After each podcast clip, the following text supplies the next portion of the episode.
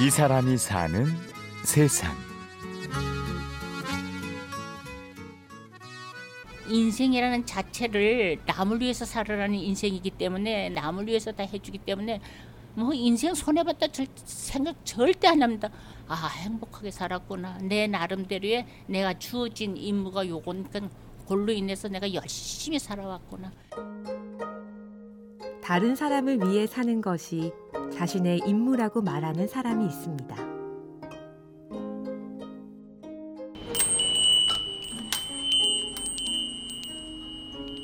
서울 마포구의 한 복권방.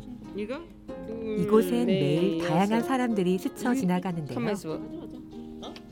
그래도 주인 박정순 씨의 하루 일과는 15년째 변함이 없습니다.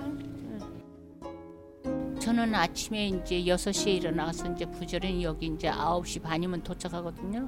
그냥 뭐 아침에 와서는 이것저것 좀 설거지하고 이제 좀 먼지 좀 닦고 뭐 이제 이렇게 닦을 거 닦고 그리고는 앉아가지고서는 이제 또 이 안에 또 일이 또 소소한 게 많아요. 그런 거 좀 정리 좀 해놓고 기계도 이제 월요일 날은 이제 주문 용지 떨어진 거 주문도 해야 되고 화요일 날은 돈도 보내야 되고 뭐 등등등등 이렇게 해놓고는 그다음에 이제 손님 이제 오시면 이제 손님 받고 그게 그냥 몸에 뱄어요. 예.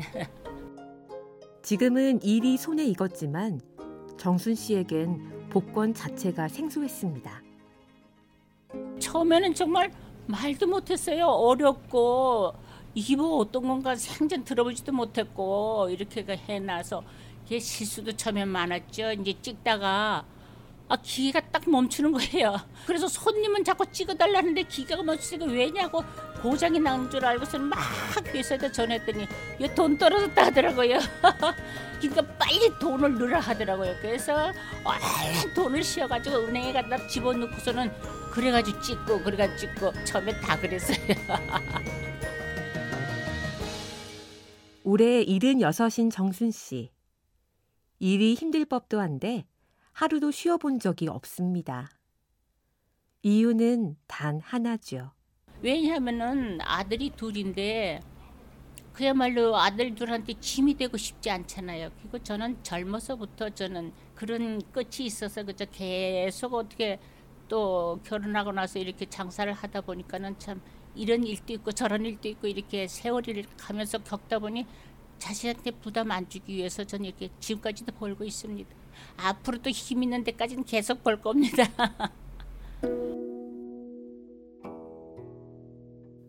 오로지 행복한 앞날만 그렸던 서른셋. 남편은 아들 둘을 남기고 갑작스럽게 세상을 떠났습니다. 다섯 여섯 살 그렇게 됐었지요. 내가 아니면 저 두 아들을 어떻게 살아요? 그래서 아주 저는 저 두 아들의 온 그저 정성과 목숨을 걸고 살았어요. 남한테 꺾이지 않게 하고 살았어요. 저 두 아들이 내 목숨도 다 연명해 줬고 내 삶을 다 이렇게 용감하고 힘차게 살게끔 만들어 줬고 그래서 저는 우리 두 아들이 너무너무 보람되고 정말 참 자랑스럽습니다. 기자는 저 벌써 아마 정말 삶을 포기했을는지도 모르죠. 우리 함께 엄마는 강했습니다. 무너질 때마다 옆에 있는 아이들을 보며 버텼습니다. 처음에는 참 돈이 없으니까는 뭐 있는 반지 뱀을 하나 하나 팔면서 자식들 공부시키고 다 그렇게 했죠.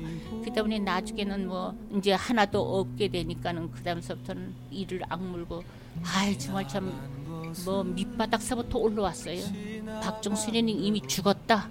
다시 이 세상에 태어났다 하고서 그렇게 하고 살았어요. 귀자놈은 이 자존심 때문에 못 살아요. 그리고 창피해서 오직 아들들을 배군기지 말고 살려야 되겠다는 그거 하나밖에 없더라고요. 네, 그 전력으로다가 아주 열심히 살았어요. 그런지 벌써 76이 됐네요. 하루아침에 가장이자 아빠의 빈자리까지 채워야만 했습니다. 그렇게 차곡차곡 벌어 집도 마련했고 61살엔 작은 복권방도 얻을 수 있게 된 거지요.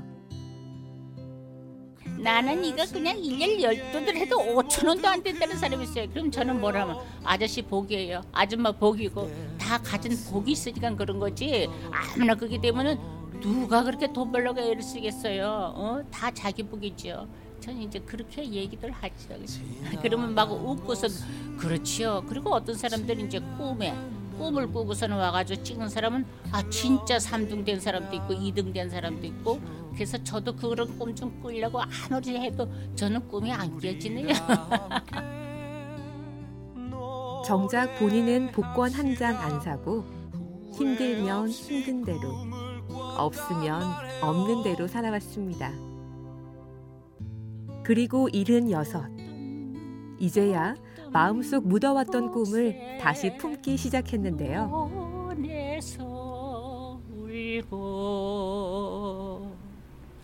나는 뭐가 좀 하고 싶은가 국악을 좀 배우고 싶었고 그런 면에서 좀 소질이 있기 때문에 그걸 좀 하고 싶었는데 왜냐면 저 학창 시절 때 저거 무대에 많이 썼었어요. 고전, 발레, 성악 이걸로 내가 많이 무대에서 살은 사람이기 때문에 그걸 좀 많이 하고 싶었지만은 그건 내 꿈이고 내 인생의 꿈이고 그런데 아유 국악을 그걸 못 배웠어요. 그 소리 소리를 못 배워가지고 그게 조금 마음에 한이 될까 다른 건 한되는 거 없어요. 예. 이 사람이 사는 세상. 엄마란 이름이 세상에서 가장 아름답다고 말하는 사람. 박정순 씨를 만났습니다. 취재 구성 김은혜, 연출 강희구, 내레이션 임현주였습니다.